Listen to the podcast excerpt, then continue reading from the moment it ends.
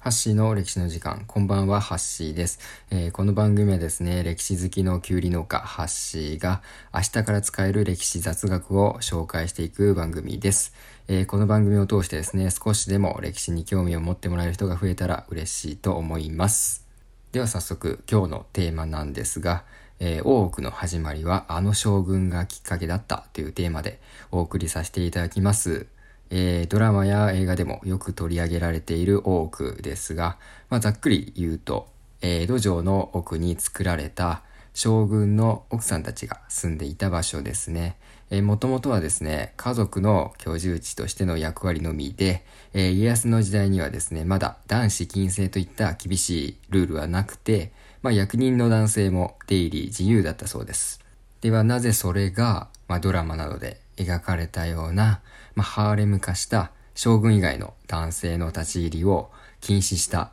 えー、男子禁制の場所へと変わっていったのか。それはですね、まあ、ある悩める将軍がきっかけだったんですよ。えー、その将軍とは、えー、三代将軍徳川家光。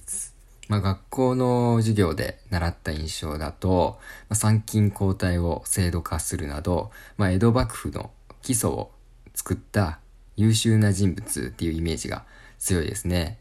まあ、そんな家光なんですけど、まあ、実は女性にですね、あまり興味がなくて、まあ、どちらかというと男性が好きだったんじゃないかと言われています。まあ、この事実結構びっくりですよね。まさすがにですね、このままだと後継ぎが生まれないっていうことで、まあ周りは結構焦り出すんですね。で、そこで動いたのが家光の乳母であった、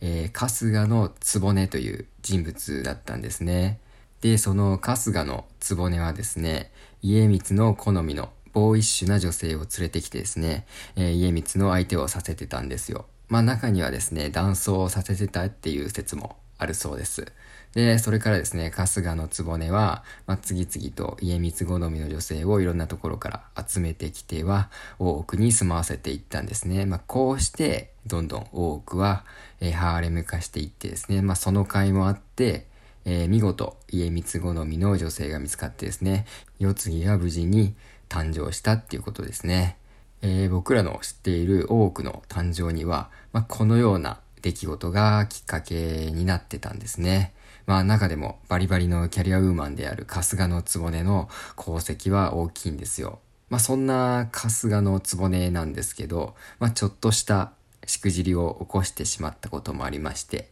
そのお話はまた後日しようかなと思います。はい。というわけで今日はですね、大奥の始まりはあの将軍がきっかけだったというテーマでお送りさせていただきました。最後まで聞いていただきありがとうございました。ハッシーでした。また次回お会いしましょう。